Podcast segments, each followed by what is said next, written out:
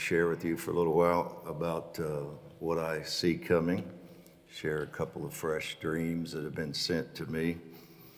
I, uh, I love these dreams, if you can't tell. I think uh, we've moved into a, a, new release of the prophetic anointing and flow. And part of that is, is dreaming, visions. Prophecy will go to, to a new level. Words of knowledge will go to a new level, accompanied by signs and wonders, miracles, uh, gift of faith. We're about to see some of these things engage again in a, uh, a fresh way, but at a higher level than we have ever seen before. Uh, God is working behind the scenes right now to do things that are preparing the body of Christ for what he wants to do. He is working on us. He is probably doing more to us right now than through us. And I don't mean to us in a negative sense, I mean within us to prepare us because he has to have a people that are ready for what he wants to do because he does it through us, right? So he is working uh, tremendously. And uh, some of it, we won't know fully what he's been doing until we begin to move in uh, the fruit of it. But that's okay. We just trust that he's working. Amen? And he is working. He's working in wonderful ways. I think I'll read a few verses from the book of Acts. That's kind of a revival book, isn't it?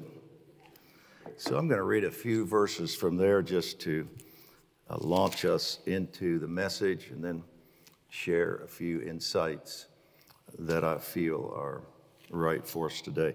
Acts chapter 2, verse 1 says, When the day of Pentecost had come, my translation says, a better translation would be had fully come. It reached its fullness, a fullness of time.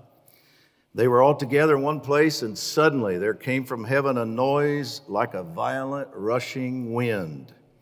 I love the word wind there, by the way, because the violent, the rushing wind in Greek describes uh, uh, just that, almost like a tornado, cyclone wind.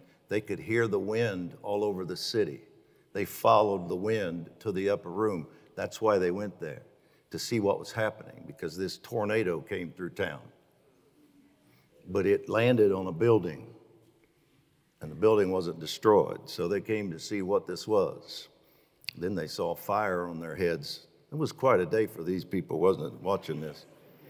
But the word wind is a different word, and it's a word that means a gentle puff of breath. And so it's the, it's the Holy, it's Holy Spirit breathing again the breath of life into a people. It's the restoration of what was lost in Genesis 1. And it's only used, this word, this form of the word is only used twice in the New Testament, both times by Luke in his gospel, and here, Luke wrote the book of Acts. And Luke was a doctor. Do you know that? Not a PhD, a, a medical doctor. MD.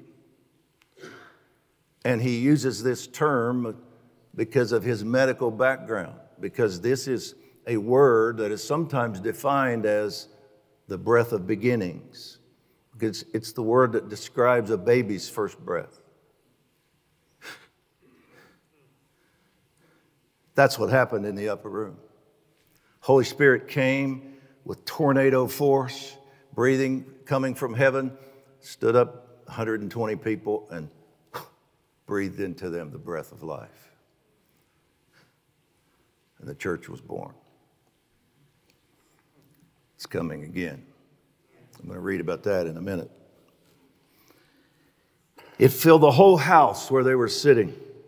There appeared to them tongues of fire distributing themselves. Rested on each one of them, and they were all filled with the Holy Spirit and began to speak with other tongues as the Spirit was giving them utterance.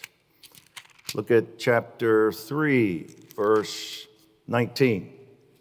Peter is preaching a few days later after the man has been healed at the gate named Beautiful. And a crowd gathers because the whole city knew this man. The whole nation knew who this man was. He was lame from birth, had never walked, sat there every day begging for alms. When he was healed, news spread so quickly that thousands of people gathered to the temple, to this gate area to see him. Uh, within minutes, thousands of people were there. Peter began to preach to them, took advantage of the situation. This is part of what he said Repent, therefore, and return that your sins may be wiped away, in order that times of refreshing may come from the presence of the Lord.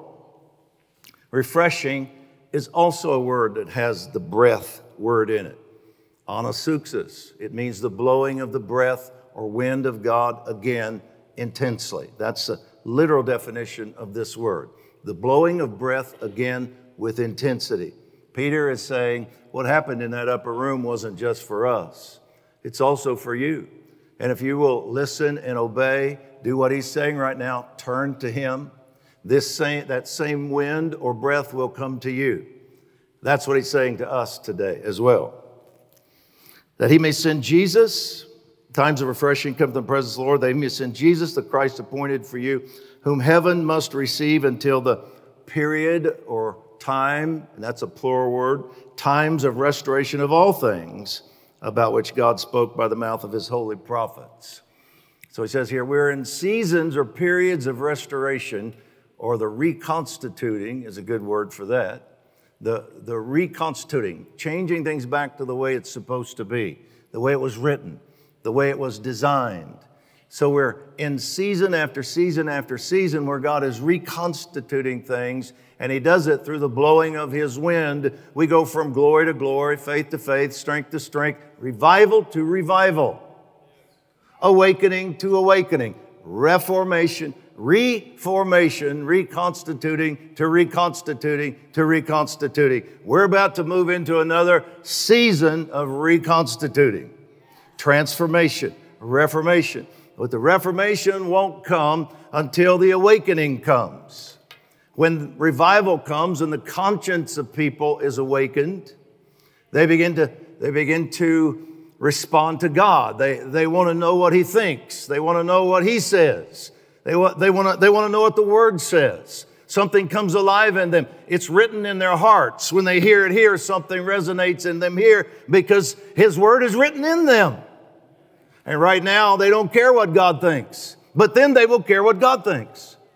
Half the church right now doesn't believe the Bible is, uh, half of the evangelical church does not believe this is the literal, infallible word of God. But they will. Right now, they think most of them right now think this is a history book and it suggests things, but we have to take it and adapt it, and we, we can't really take it literally today for, uh, for what it says because times change. But how many, how many of you know truth doesn't change?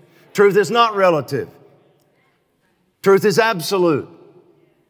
So we have a humanistic culture that believes that truth is uh, relative they're seculars. They believe God and spiritual things should be kept separate from government and life in general. It's for a, a very limited time on a Sunday morning. Keep it in church. That's what secularism says. And so that's what they believe. But God will awaken the spirit, bring it to life, fill them with His Spirit, and suddenly, and this is going to be the biggest game changer that allows us to reform and reconstitute a nation and change laws because we won't just be changing them on paper, they're going to change here. And then when an issue comes up in society where people just want to debate and talk about it, more people than not are going to be wondering, well, what does God think about this? Wonder what the Bible says. Right now, you tell them what the Bible says. They know that, well, maybe I'm mm, okay, well, whatever. I'm not sure I care what that about that. But they will care then because something witness inside of them and they become hungry for the word. You may remember back, I do, when I came to the Lord When I gave my heart back to Christ in 1973, something happened in me. I, I don't know that I could ever define it except something came alive in me and I wanted to read this book. And when I read it, it was more than a book. And what would have bored me the day before, I found myself reading for hours a day, weeping over it, underlining it, writing in my Bible, because something came alive in me. Well, that's what's about to happen, and it's going to be a game changer. Let's read one more verse, a couple of verses. Chapter 4, verse 29. They started experiencing persecution. And they prayed and said, Lord, take note of their threats and grant that thy bondservants may speak thy word with all confidence. While thou dost extend thy hand to heal, and signs and wonders take place through the name of your holy servant Jesus. When they had prayed, place where they had gathered together was shaken. I wonder if that's going to really happen. I wonder if there'll be places where the power of God will come into the room and the building will literally shake.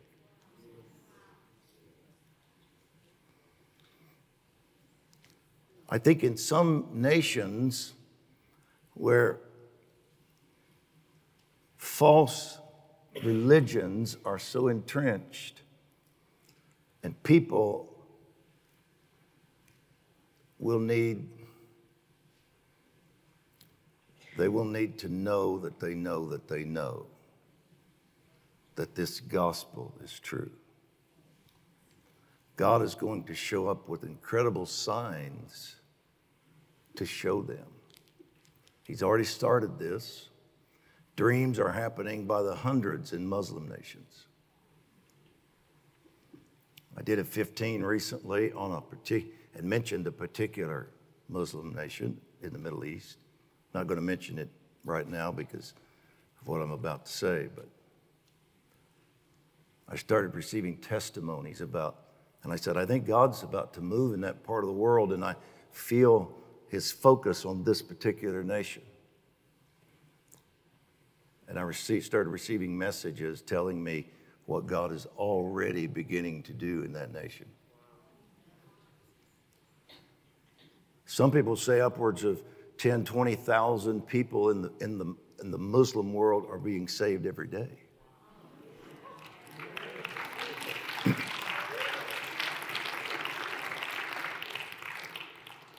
So great signs and wonders began taking place, but they weren't all with a person's body.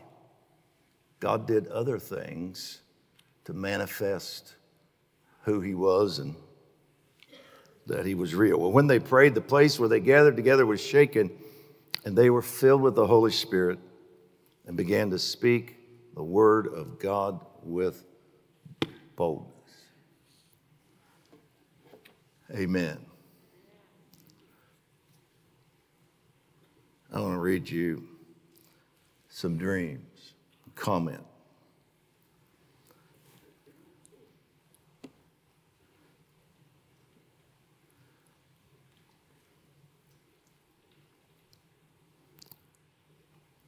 I was with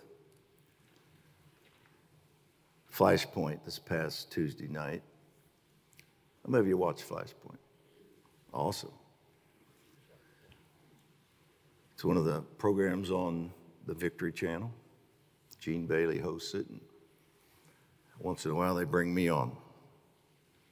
And they did this one live from uh, Brother Copeland's convention, the Vic, uh, whatever, Believer's Voice of Victory. I don't know what they call the convention, but that was interesting to be there and watch God bring the streams together and partner.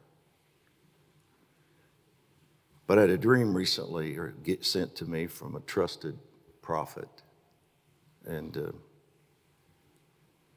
Brother Copeland was in the dream. So I'm going to read you two dreams, but I'm going to read you the first one because in the second one, he references the first one, which he wasn't in. How about that? Is that confusing? Did that come across okay? I'll read you the first one because in the dream, the second dream that he was in, he references the first dream. So a couple of years ago, I was with Chuck Pierce up in New Jersey. And we were doing a, a series of meetings around the country under a very um, specific assignment from the Lord. And God was moving in really strong ways in these meetings. And in this particular meeting, we had a uh, First Nations brother share before Chuck and I shared. We tag team in a lot of these meetings. He'll get up for 30 minutes or so, and then I'll get up for 30 minutes or so. But this time we also added a Native American brother. It's a friend of both of ours.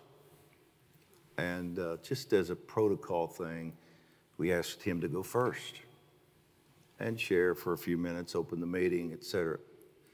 So when he got up to share, he spent about 20 minutes talking to us from his heart about what he believes is God's plan and dream for America. And it really kind of focused on all of the streams and all of the people groups coming together to be an expression of God to this nation and the nations of the earth. And it was one of the most weighty uh, messages I've ever heard. And not because of, of a lot of new information. Uh, it was when he shared his heart, you, you, you became conscious of the fact that this is God's heart and it came with this weight of glory on it. It was the, the room was just really quiet. And everyone there knew there's something very important. This man is imparting something. He's not just giving us information.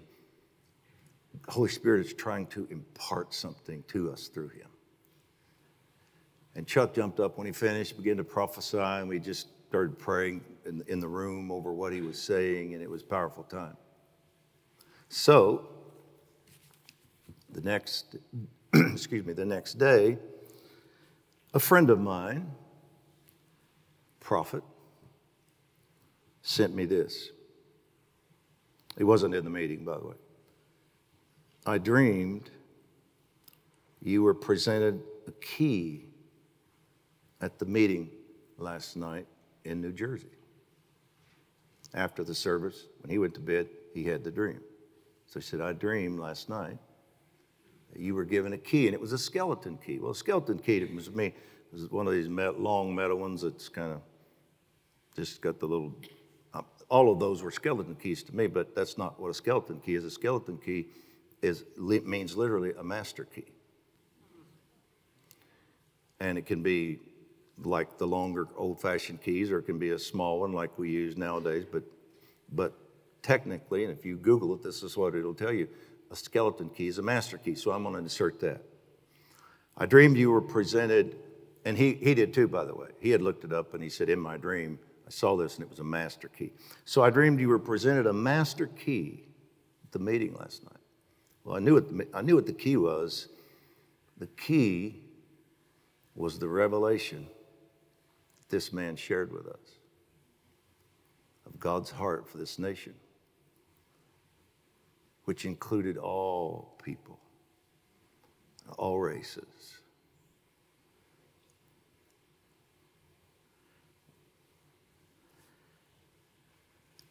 He said, after that, Chuck prophesied to the, to the atmosphere. Chuck began prophesying in the dream to the atmosphere, and a keyhole appeared. You inserted the key in the spirit realm up into the atmosphere and turned until a doorway was opened and a voice spoke from the Spirit. And the voice said, Welcome into an ancient pathway reserved for this time.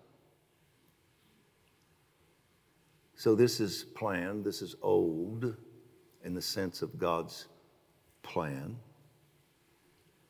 but we're just now moving into it.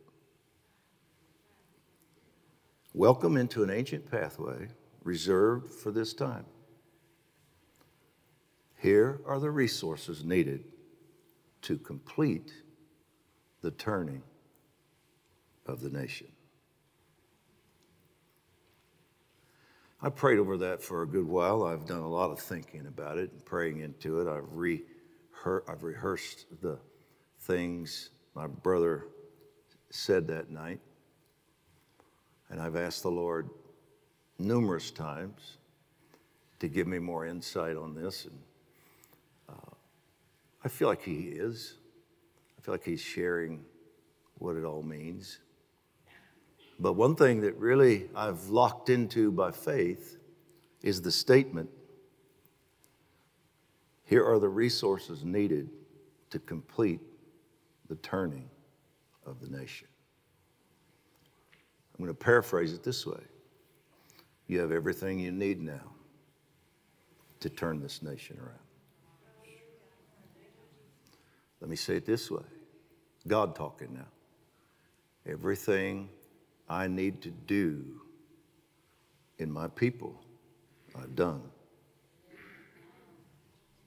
We have everything we need. Everything we, we have everything we need we have the understanding, we have the revelation, we have everything we need to turn this nation. Do you believe that?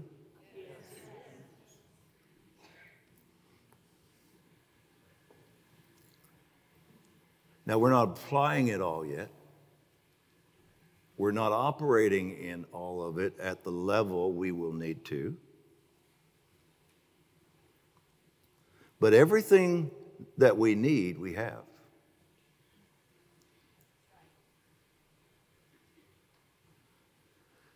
So now, part of this, this that we need to be doing, that God's about to help us do, a part of this is going to be the various streams in the body of Christ coming together. This is why I believe Brother Copeland was in the next stream talking to me because we are a part of different streams in the body of Christ. We're not, we don't, we don't lead denominations, but we have different networks and people we run with.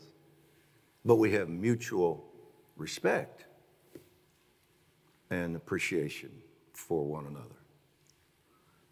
So there's not, when, you say, when I say a different stream, that could, that could imply adversarial or opposition or we don't like or agree with one another, whatever. But that's not what I'm, that's not what I'm implying at all. I'm just saying, you know, you just evolve around certain group and assignments and net, network with people that are doing that and helping you do that. And you, you just, that's how, that's how it works.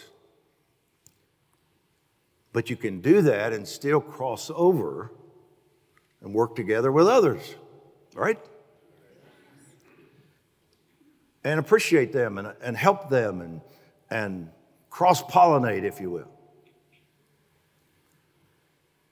So God has been sending me dreams from people, not just one person, not just two, three, four different prophetic people in the last six months have sent me significant dreams that have to do with him bringing the, the body of Christ, various streams together.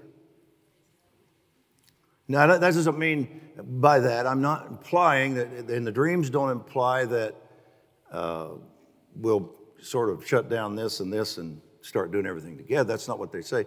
That's not what they're saying. They're saying there's going to be a more intentional uh, determination and uh, on purpose effort to work together, to bless one another, to help one another, to what can we do together? Because when we do that, the Bible says synergy occurs. Some people don't know this, but the word synergy is a biblical term. Somebody wrote to me recently and said, Quit using that word synergy on the post. It's a New Age word. Most of that New Age stuff is just trying to copy him and pervert it. So, synergy is not a New Age thing. Synergy is, is a New Testament word. God created the word, He created the, the principle that power is multiplied when two or more work together. That's what synergy means. If you work over here and you work over here, you add the ability. You can lift 100 pounds, you can lift 100 pounds, add it together, 200 pounds. But if you work together on the same load, something happens scientifically, I think supernaturally. I think God created this law to show us how much He, he demands and loves unity and cooperation, and how much He will bless our working together in harmony, because if we do it together, the power multiplies. So we don't lift 200, we lift 300. That's called synergy. And he said that that is in operation when you pray. It's good for you to pray in faith and you to pray in faith, but if you pray together in faith, I multiply power. It's true, it's true with a husband and wife. You work in harmony together. If, your if your marriage is in agreement, there's more power there. If you're not in agreement, he said your prayers are hindered.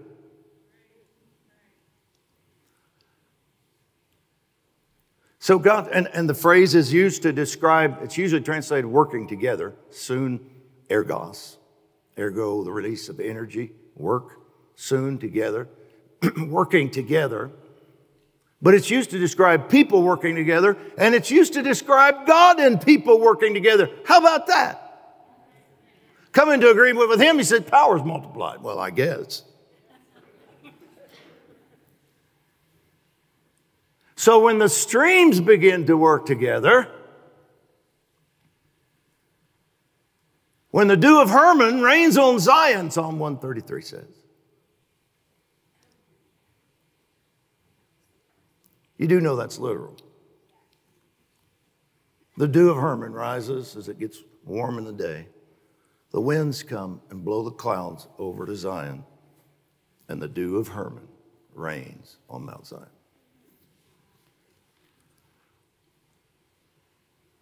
So when we work together and decide, I'm going to bless someone else's effort, I'm going to bless what they're doing. I'm going to partner with them. I'm going to, I'm going to see how I can help them or how we can work together. When we do that, there is going to be a synergy released that multiplies power. and there will be there will never be a time when all Christians make the decision they're going to do that. Because some have isolated themselves so much, they've decided they're just going to work with, with their people. But there are other believers right now that have made the conscious decision I'm going to work together with the body of Christ. So, that's a long introduction to the second dream.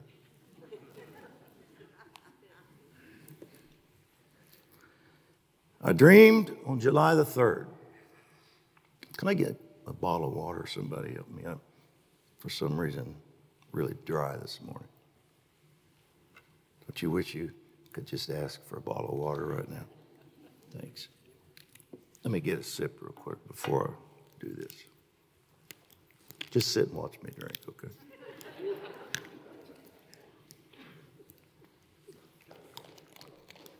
Ah, that's awesome.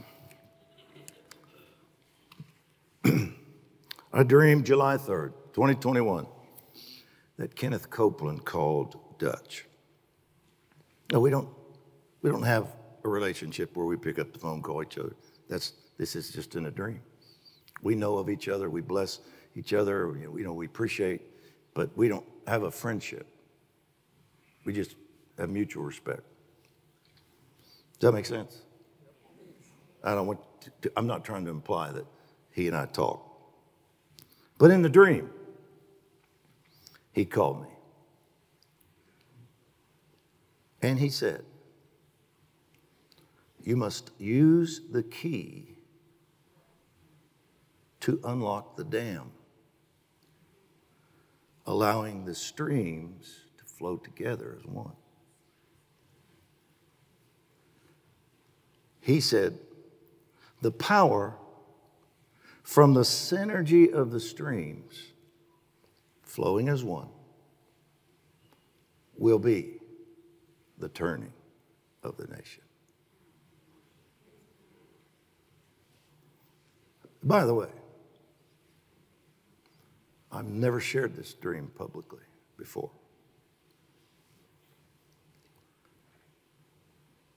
I'm doing it today because I believe it's time.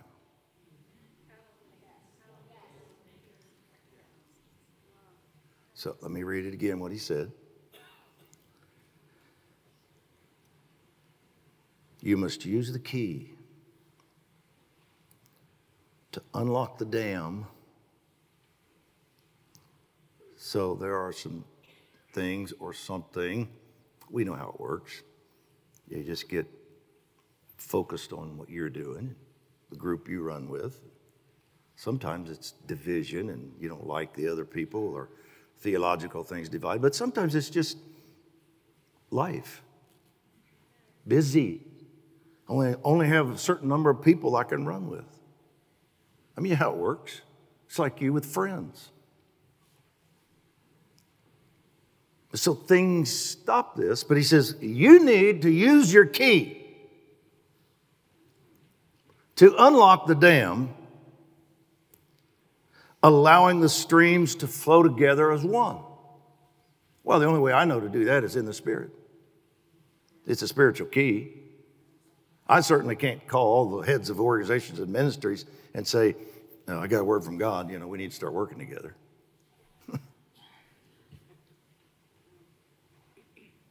but evidently, evidently, I can do something in the Spirit.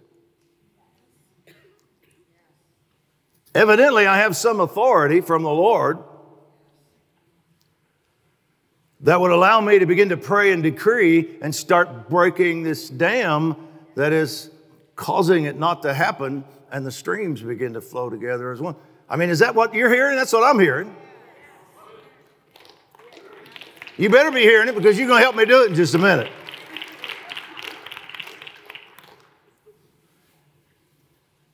The power from the synergy of the streams flowing as one will be the turning of the nation. I spoke, I said, the first dream in meetings two years ago. I hadn't thought about it in a good while. I did when, when, when I started reading this dream, when the brother called me and told me about it and sent it to me, I started doing exactly what I did in the dream. I said, I'm not sure what key you're talking about. Do you know how many keys have been given to me in my ministry? Hundreds. Do you know how many prophetic words have been given to me in conjunction with that? Dozens. You have this key, you have this key, Isaiah 22, 22 key, you know.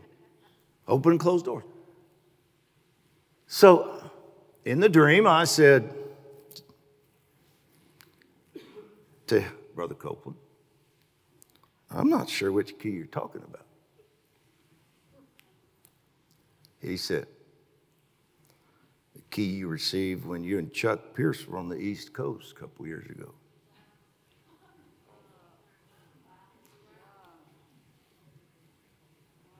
And I knew exactly what he was talking about, which is why I read you that one first. And then he said this in the dream.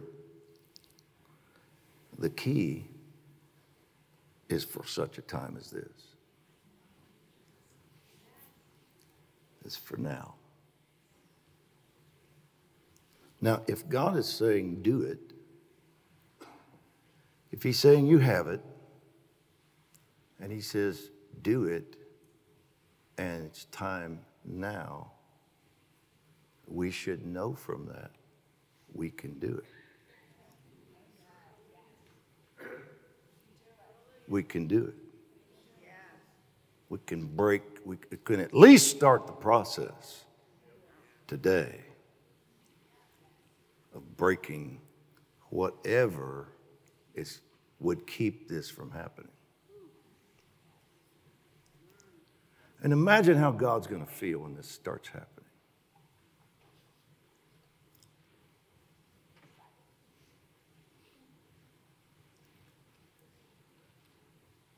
When his kids start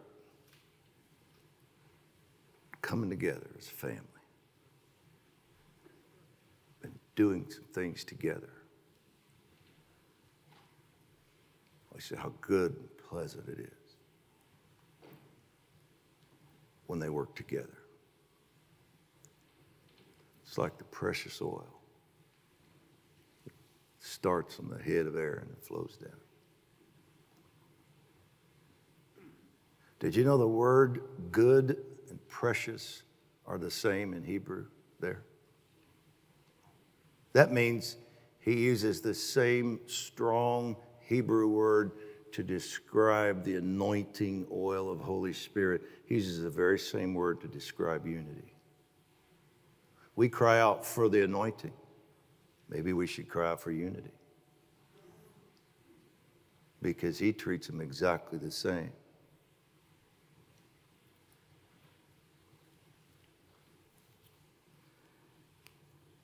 The key is for such a time as this, he said.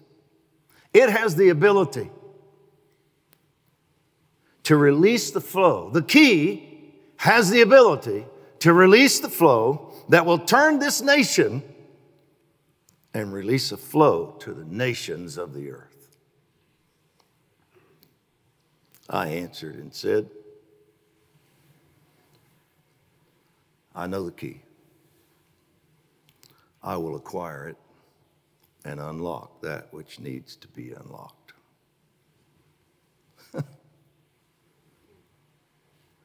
Copeland looked at me and stated very intensely I'm reading from the dreams. Time is of the essence.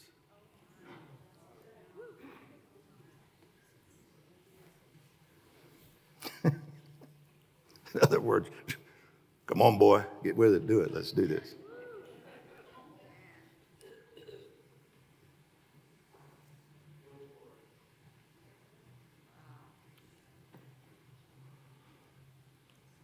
We're going to do this in just a minute,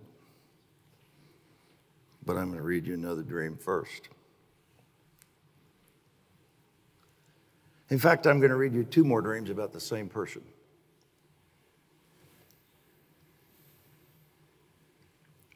Never shared these publicly either.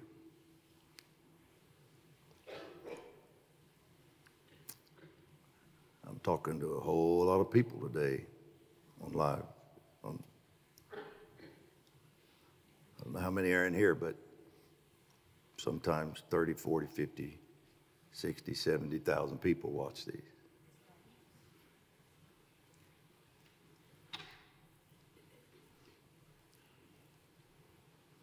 So this dream was sent to me in May.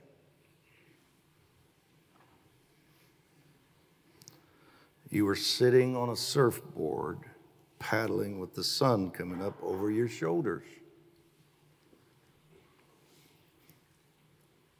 I'm thinking, oh, finally I get a dream about a vacation or something. I'm going to Hawaii, maybe. You were focused and waiting on the right wave. Well, I don't surf, but I understand the concept. Charles Finney paddled up on a surfboard. well, you know who Finney was. Maybe some of you might not, if you weren't raised in church. One of the greatest revivalists ever lived. Probably did more to birth the second great awakening as a person than maybe anyone else. I mean, Finney was just uh, unique in his evangelism. Hundreds of thousands of people, entire cities came to Christ in his ministry. And whereas today we have less than 20% of people that come to Christ in our evangelistic efforts follow through and be true, are truly transformed and, and become a part of the church. Less than 20%, and some experts say it's less than 10%. So that means for every 100 people you see saved in a crusade, 10 or 15 or 20 maybe are really, something's really happening. The rest is just an emotional decision, and a few weeks or months later, they're nowhere to be found. They're right back in the world. Finney, 80, some say not over 90% of people saved in his meetings became true followers of Jesus. So we know what he represents revival. He paddled up next to me on a surfboard and said, Stay focused. The big wave is coming soon. It's amazing, and that's awesome. Stay focused. The big one's coming. He asked me if I could see a man on his knees on the beach. I looked and said, Yeah, but I can't make out who it is. He said, That's Father Nash. And he's been here for weeks. Well, Father Nash was the real reason for Charles Finney's success. Because Father Nash and another guy named Clary, who would, last name Clary, would worked with Father Nash a good bit, would go into places ahead of Finney and intercede for revival. So when they felt they were to go to a certain city, Finney, he would send them a couple of weeks ahead of time, and they would go and intercede day and night and fast until they broke through. And Finney wouldn't show up until he knew they broke through. But when they knew they had broken through in the spirit realm, the people would be saved, then he would come and then they would keep praying while he was in the meetings. And Finney himself said later, the real key to the success is not what I'm doing out there on the stage, it's what Nash is doing behind the scenes.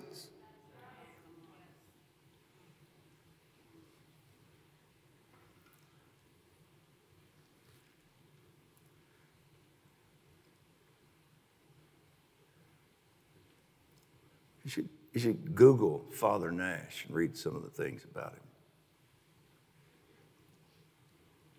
Amazing.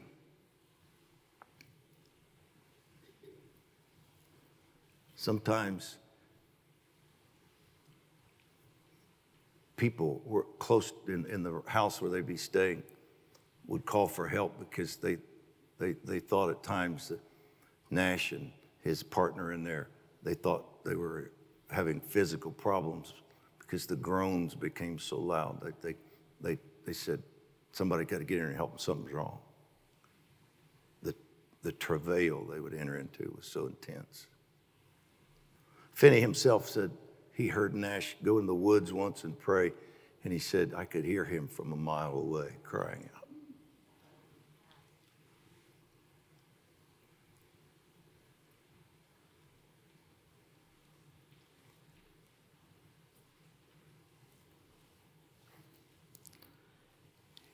Well, in the dream, he said,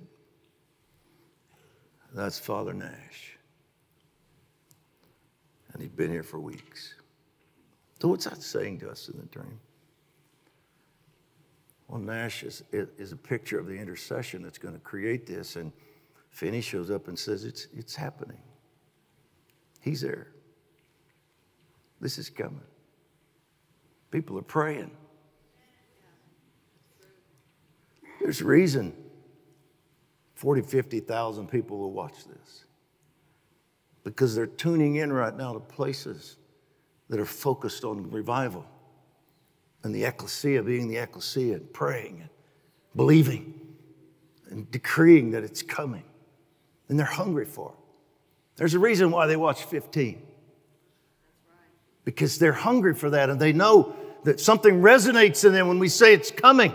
It's here. We got to birth. Come on, let's do this. Let's do this. Let's do this. And they tune in because they know this is right. This is true.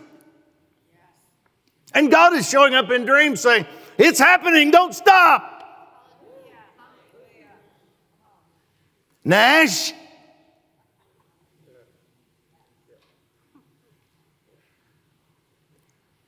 The big one is coming.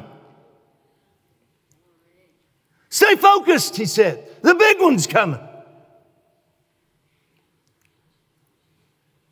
If that doesn't light your fire,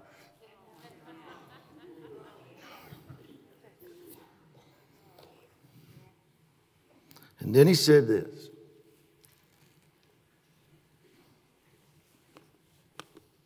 After I get a drink.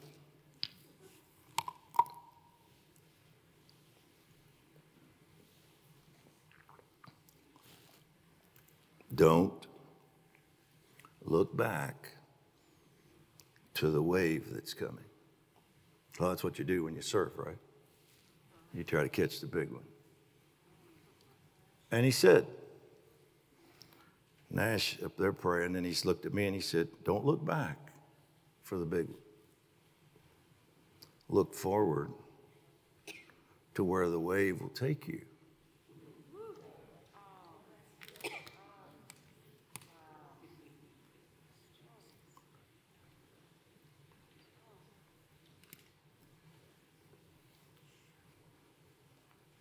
I asked him in the dream, How will I know when the wave is approaching? He said, When Father Nash stands to his feet, you begin to paddle.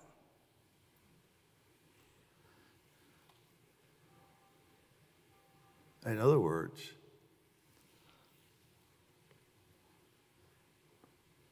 we're going to take our cue from the intercessors from prayer the intercessors,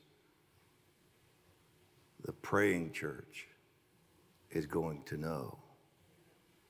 And they're going to start telling us, here we go. Get ready. The answer is going to come through prayer. He didn't say, watch the preachers.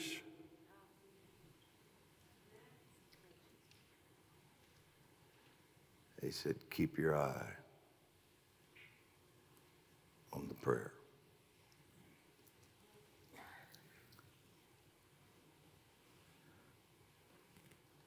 I said to him, but Father Nash has his back to the waves. How's he going to see it? He said, You see the other man way up the beach looking intensely out to the waves? I said, Yeah, who's that? he said, That's the Nash in your life, and he'll alert Father Nash. In other words, I'm going to have to stay connected to the intercessors and the Nashes and listen to them and watch them and work with them and take my cue from them. So I read you that so I could read you this.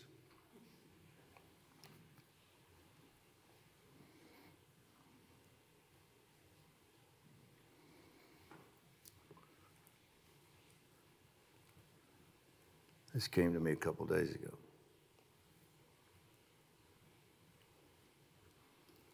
I dreamed this prophet says, August 3rd, that Father Nash asked me to travel with him to see something. As we were called away to the location, all I could see for miles was people praying and interceding. That's awesome, isn't it? There's so many people in agreement with us right now for this revival. It's so encouraging.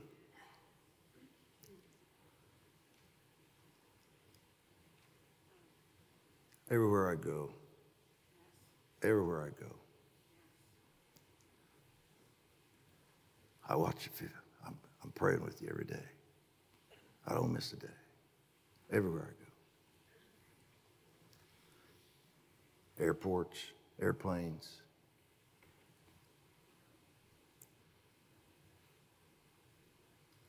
Campgrounds.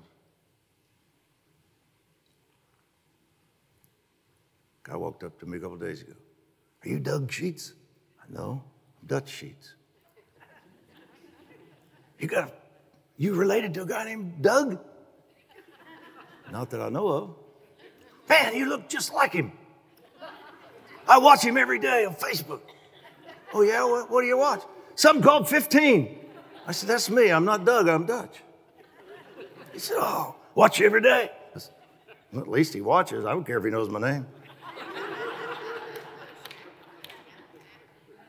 oh, he said, I don't miss it. People are praying.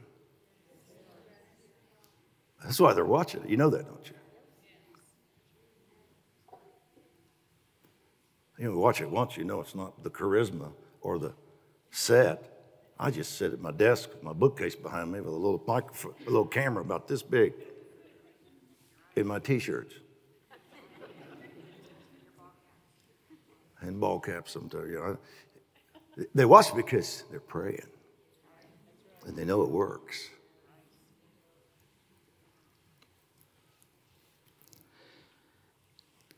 There must have been at least 200,000 people, he says.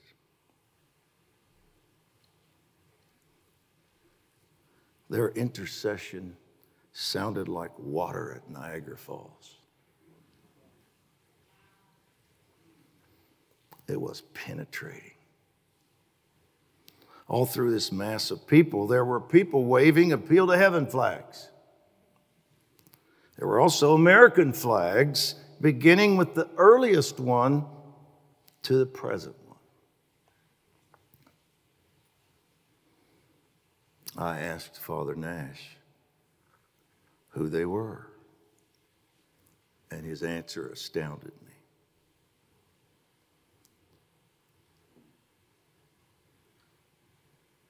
These are those who came through Ellis Island to establish their newfound liberty in Christ.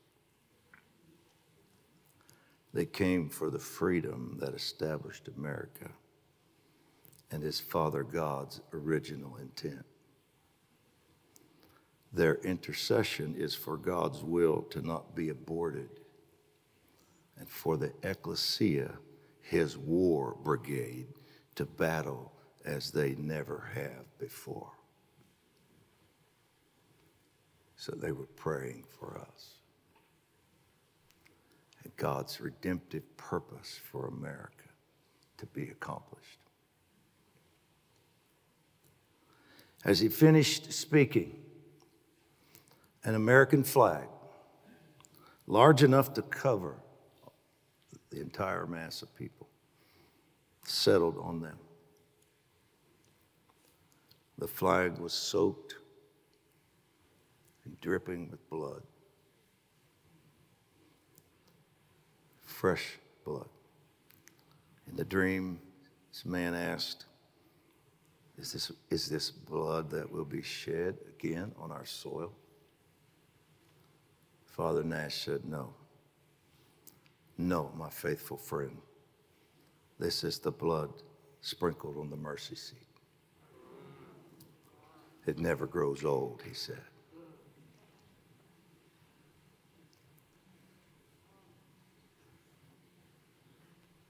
Mercy. Mercy. Mercy. Mercy. Let us come boldly to the throne of grace that we may obtain mercy.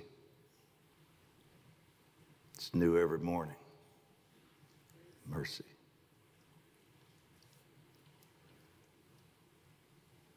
He then signaled, Nash signaled them, and they all stopped praying.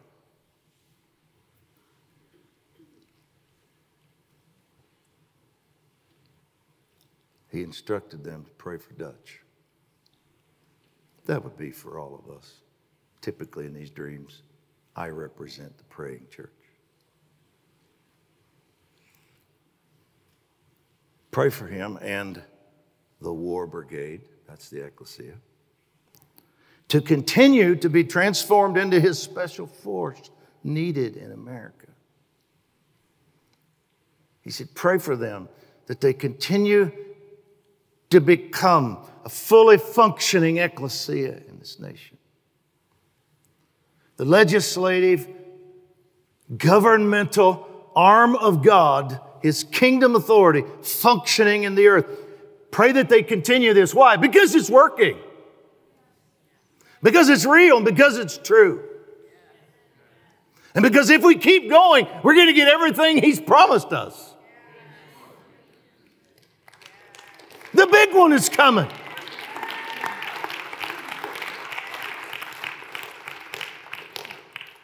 The big one is coming.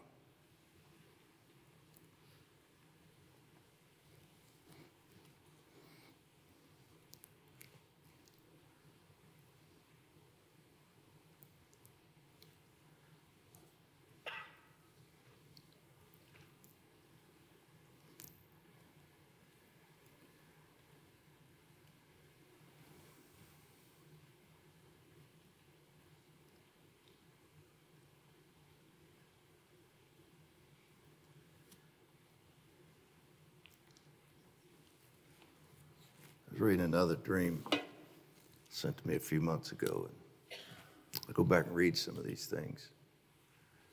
This one, this one talked about. Rachel, why don't you come on up and play? I'm getting ready to pray in just a second here. This one talked about the wave of prayer that began in the East and rolled across America thousands of people in this wave of prayer. And this wave of prayer was plowing into the soil of America and cleansing the very land. Well, what does shedding of innocent blood do? Defiles the land. It's not only people that come under curses and judgments, the land itself does. So this wave of prayer is rolling across America. And it's plowing up evil. And, and in the dream, demons would come out of the, that furrow and scream and leave. And angels were with these praying people. Angels were taking out demons everywhere.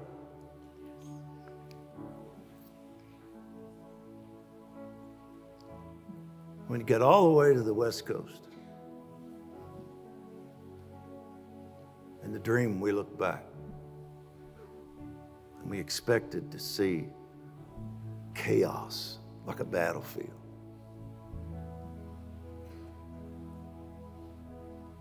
Everything was pristine, healthy, and beautiful. And then the land. She said, not just the dirt, all of nature in this dream began to sing. the, the, the streams were singing.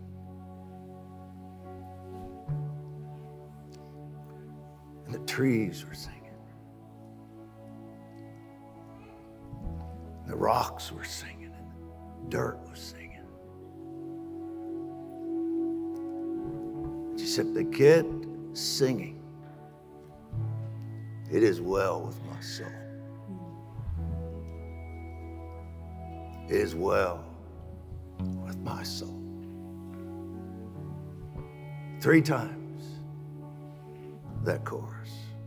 It is well with my soul.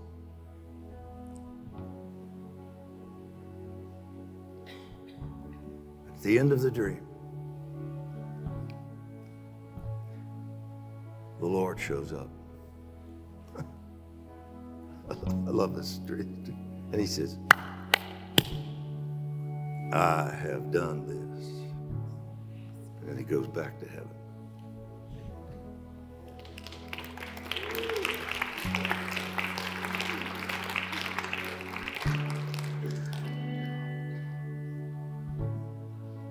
He's coming to heal the land. He's coming.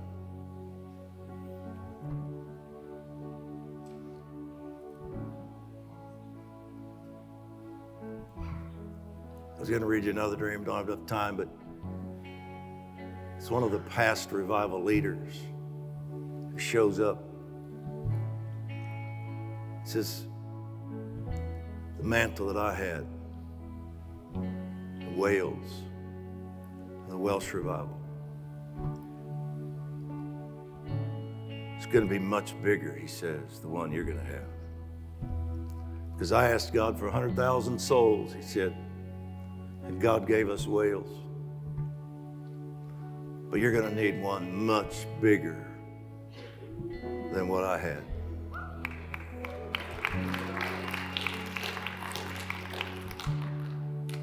And the mantle on him started growing.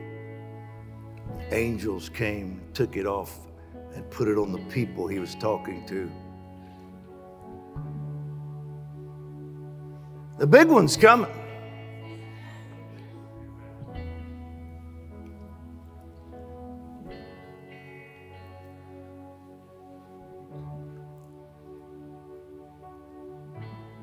Think sometimes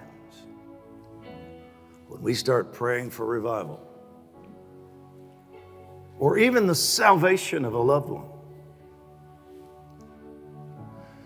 we lose focus on the fact that God desperately wants to do it,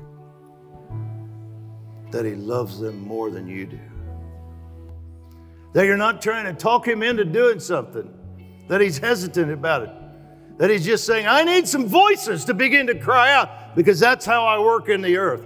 I am released through your intercession. So don't try talking me into it. Just say, Come on, God, let's go. he says, Yeah, let's go. I'm about to launch this thing. Because she's, she's been working behind the scenes working on the church, working in, in the nations, getting things ready for the right time. I gave a prophetic word recently. I couldn't believe I was saying this. I checked all the leaders in the room later. I said, Man, I just know that was God, but you need to help me. Was that God? Because I said, the reason some of the, you've been hearing these words about prodigals coming in, the reason not many prodigals have come in yet is the Lord said, I, don't want to, I didn't want to bring them into the church as it was.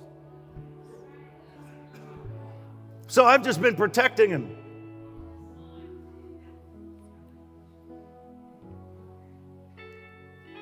Because I wanted to bring them into the new era church that I'm raised up. Because if I brought some of them back into what they left, they'd have left again.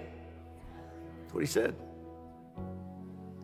But I needed them to come in to this new expression because they're going to be infected with it immediately. Then he said, Now, get ready. Because I'm going to bring them now. See, we, we've got to remember, He wants to do this.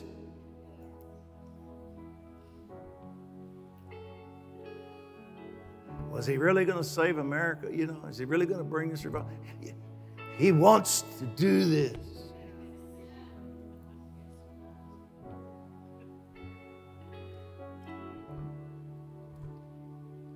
And He will not be stopped.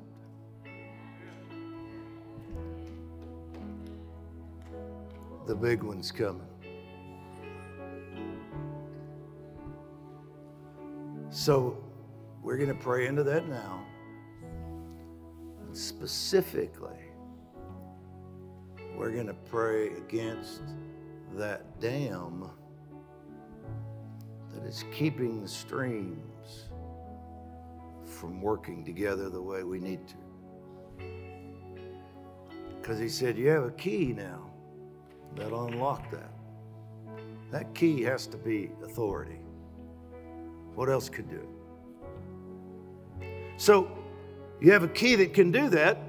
And when it happens, a synergy's coming that's going to be the turning of the nation. Well, that's what, you know, so I believe that. So that's what we're going to do.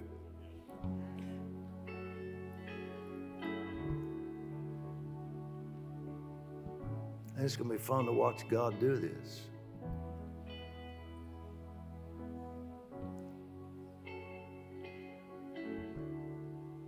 Are you ready to, are you ready to pray with me?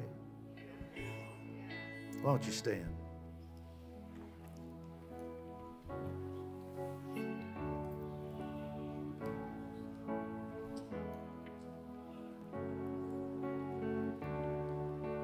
Father, you said take the key, the authority that came through the revelation of your heart for us to work together as one. First Nations people, black, white, Asian Americans, Latinos, everything else in between, Lord. Your heart that we would work together and become an expression, one expression of who you are in the earth. And oh, how demons fight this. But you said we have authority to unlock it. And so we open, we unlock it, and we open the door to this, and we say, No man can close this door. This door we are opening now, nobody can close this door. We close the door to the to the mindsets and the demonic plans and strategies that have, that have hindered this from happening. We close those doors and nobody can open them. We release the spirit, the very spirit of harmony and unity.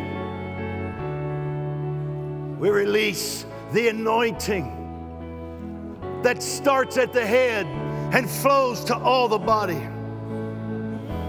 We release the anointing of Holy Spirit to all of our brothers and sisters that are not a part of our stream, but they're part of the river. They're part of Him. And we bless them. We honor them. We love them. We will fight for them. We want them to succeed and prosper.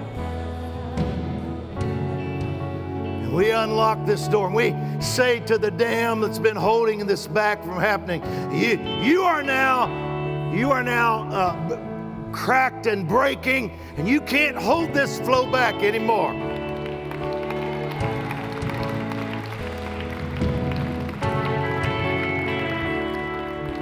And now, Lord, we ask you for the synergy to come. We ask you to speak to leaders that are part of movements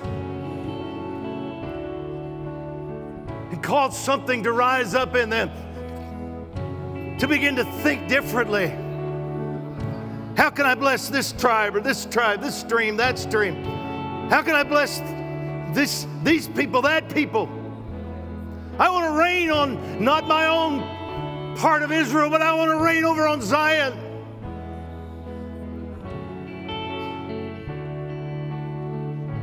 So, Lord, we command this into the spiritual atmosphere of America.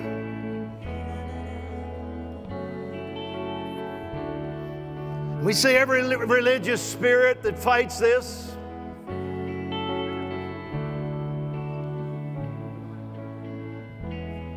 You are bound in the name of Jesus in the blood of the Lamb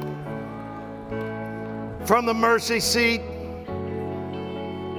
is being applied to us even now to break every barrier, to break every lying spirit, to break every spirit of religion and separation, doctrinal division. And we say, You will not keep us separated. You will not keep us separated.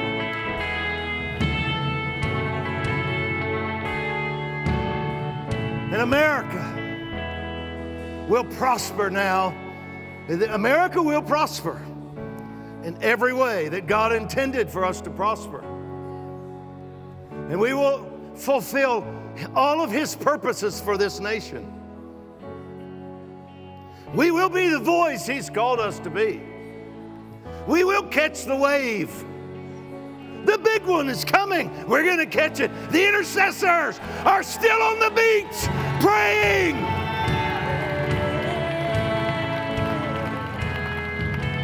They're not going to get off of their knees. They're not going to get off of their knees until the big one comes.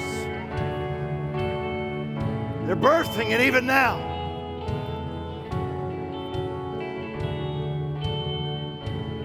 We thank you, Lord, for them.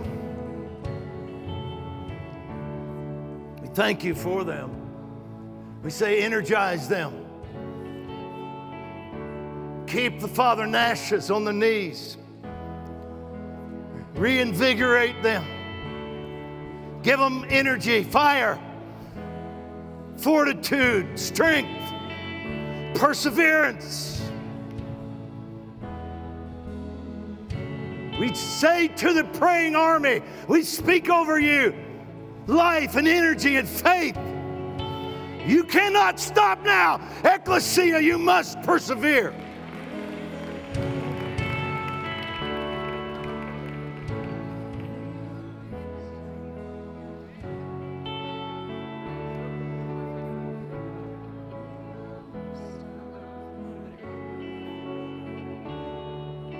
Another wind to come, Lord. Pentecost wind. Let the house shake. Signs and wonders be done through the name of Jesus. In the face of all of their threats, we pray with the early church make us even bolder.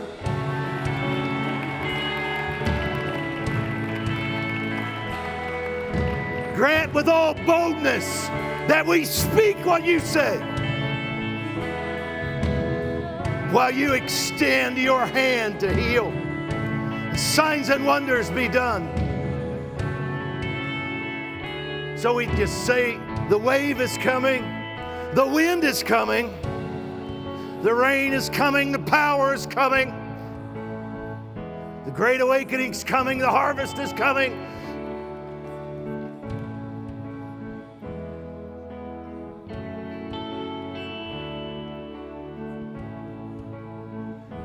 Say it with me. say say the big one is coming.